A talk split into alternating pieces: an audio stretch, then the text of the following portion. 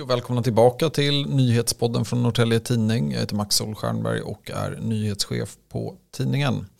Den här veckan har vi, precis som förra, ägnat väldigt mycket tid och kraft åt Think Pink-utredningen och det märks ju i spalterna. Ni har kunnat läsa en hel del om det åtalet. Vi kommer ju återkomma till den och förmodligen även här i poddform igen. Vi har även gjort ett besök på SS Norrtälje på Beckholmen och har rapporterat om en annan historisk renovering, nämligen ute på Marholmen i form av Jugendvillan Villaberg.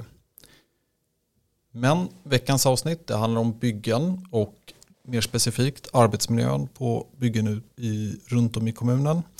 Vi har vi var ju rätt många som drabbades av den nyhet som kom i början på december då en eh, olycka, en hissolycka inträffade i Ursvik i Sundbyberg i Stockholm. Eh, I det här efterspelet så kunde vi se kopplingar till en byggarbetsplats i Norrtälje och vi beslutade oss helt enkelt för att titta närmare. Eh, med mig i studion har jag reporter Tobias Bernander och eh, jag tänker att vi börjar det här ämnet egentligen med hissolyckan i Ursvik där alltså det var fem personer som omkom. Eh, vad är det för någonting vi har kunnat rapportera om som har koppling till oss? Jo, kopplingen var ju att det var samma företag då som eh, hade varit totalentreprenör vid eh, Övre Bryggårdsgärdet i Norrtälje här då, byggandet av detta. Och där inträffade det ju då en olycka förra året, förra våren, då en arbetare klämdes under ett betongblock som tippade och jag pratade med honom, han heter Niklas och eh, han eh, blev ju väldigt eh, allvarligt skadad, skadad för livet egentligen då i den här olyckan då och fick ett ben amputerat. Och, att han inte förolyckades var väl rena turen i oturen kan man väl säga då. Mm. Och det är ju någonting som vi valt att titta lite mer på, alltså själva ämnet eh, olyckor. För det här är inte ett enstaka olycksfall i arbetet utan vi har eh, du har gjort en kartläggning över eh, olyckorna i kommunen och eh, ja, men om du ska summera vad, vad har du kommit fram till? Ja, alltså eh, det är väldigt många olyckor som inträffar. Eh, nu har jag ju tittat då på eh, både olyckor här i kommunen och för olyckor som eh, byggbolag i Norrtälje är involverade i eller som sker på byggarbetsplatser då. och det är ju en hel del av det som sker är ju synnerligen allvarligt. Vi hade ju också en incident med en arbetare som föll eh, genom en lucka i ett våningsplan eh, när han skulle klättra ner för en stege och eh, föll tre meter ner i ett betonggolv och eh, punkterade en lunga och bröt nio revben. Sen är det ju också väldigt mycket som inte har lett till skador som tur är. Men likväl då där till exempel borrriggar glider iväg, rullar iväg och ramlar över bergskanter och eh, sprängningsarbeten inte minst som leder till att det flyger eh, sprängsten kors och tvärs och kanske leder till materiella skador då men eh, skulle man få en sån i huvudet så Eh, skulle det ju vara väldigt allvarligt också. Så jag, jag reagerar på att det, det, är uppenbarligen väldigt, väldigt mycket olyckor som inträffar i den här branschen. Mm, och det har ju lett till att vi har valt att titta närmare också på branschen. För det byggs ju, vi har ju poddat flera vändor om just byggen ute runt om i kommunen och det är ju, eh, har ju varit något av en byggboom med flera stora projekt eh, här väldigt nära redaktionen och i ögonfallande har vi ju Norrtälje hamn. Eh, och eh, om vi då tittar på ett av mönstren som du ringat in så rör det just en mängd byggföretag som ingår i en totalentreprenad. Och, ja, du liknar det här vid ja, men ett våningshus i, i din artikel som mm. vi ser strax. Alltså, kan du förklara, vad är det här för något? Jo, det jag menar med min våningsliknelse på husen är ju då att i hamnen till exempel så är det ju Norrtälje kommun som först har gjort en detaljplanering. Man har eh, sanerat eh, hamnen, man har eh, styckat upp det och man har sålt av tomter då till olika byggföretag. Det är liksom det första. Sen nästa... Vi är specialister på det vi gör, precis som du. Därför försäkrar vi på Swedea bara småföretag, som ditt. För oss är små företag alltid större än stora och vår företagsförsäkring anpassar sig helt efter firmans förutsättningar. Gå in på swedea.se företag och jämför själv. Hej, Ulf Kristersson här. På många sätt är det en mörk tid vi lever i. Men nu tar vi ett stort steg för att göra Sverige till en tryggare och säkrare plats. Sverige är nu medlem i Nato. En för alla, alla för en.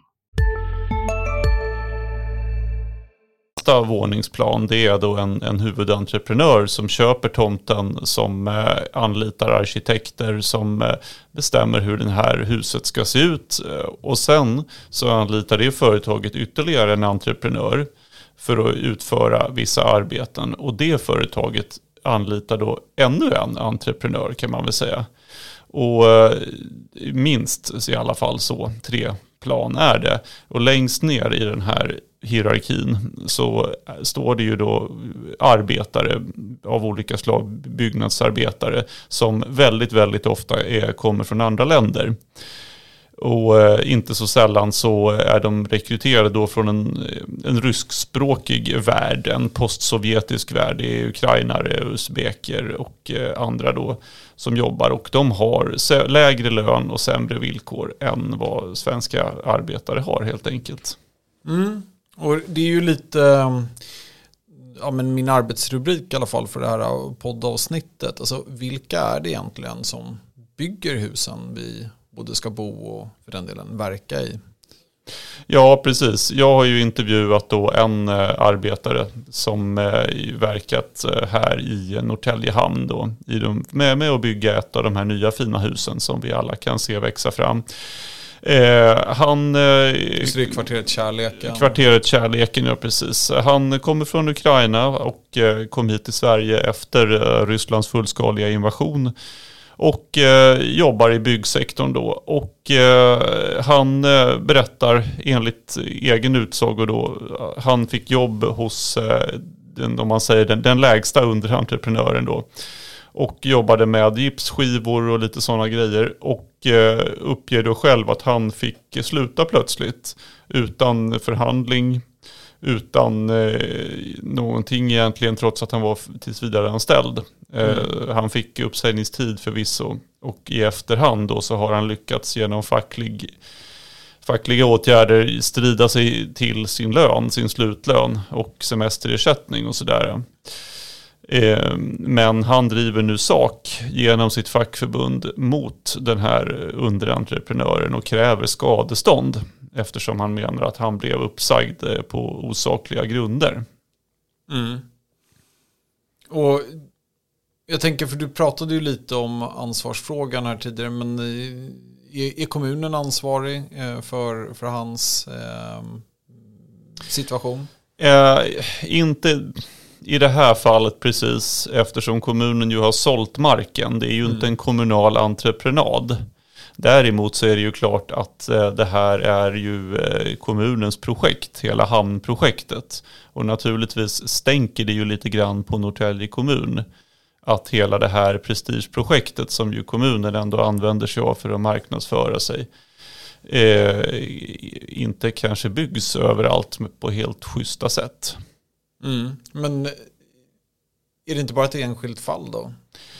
Uh, nej, det verkar ju inte vara det. Det finns ju ganska mycket rapportering nu runt om i media. Vi har väl uh, kanske mest bara börjat, men det finns ju mycket rapportering om hela den här världen av uh, ryskspråkiga arbetare och arbetsgivare i Sverige som lever liksom lite utanför samhället. Svenska mm. lagar och regler och, och så vidare. Mm. Och det är de här, den här hierarkin som du beskrev med entreprenad och även beskrivit det lite i liksom, vad, vad, du har sett i andra fall. Det är ju svårt att liksom generalisera när man talar om när man liksom bara tittar på ett eller ett par fall. Men som du är inne på så har vi ju också kunnat följa ja, men, både branschpress och enskilda journalister som verkligen djupdykt i det här. Och där ser man ju det här mönstret. Och det är ju inte eh, bara i Norrtälje kommun utan det tycks ju vara i hela landet eh, på byggarbetsplatser så gör man de här upptäckterna.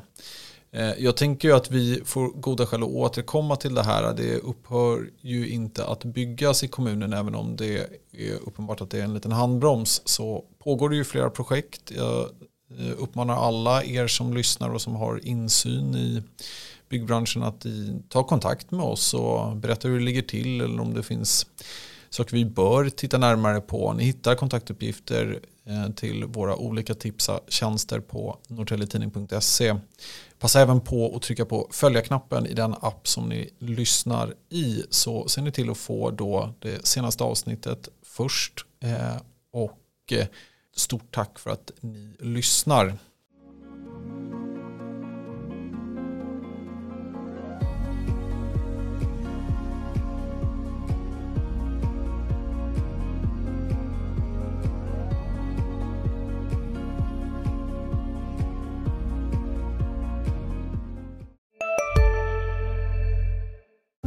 En nyhet. Nu kan du teckna livförsäkring hos Trygg-Hansa.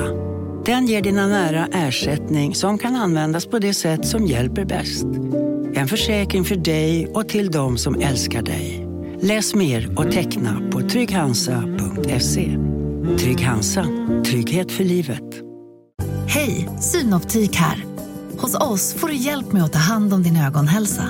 Med vår synundersökning kan vi upptäcka både synförändringar och tecken på vanliga ögonsjukdomar. Boka tid på synoptik.se.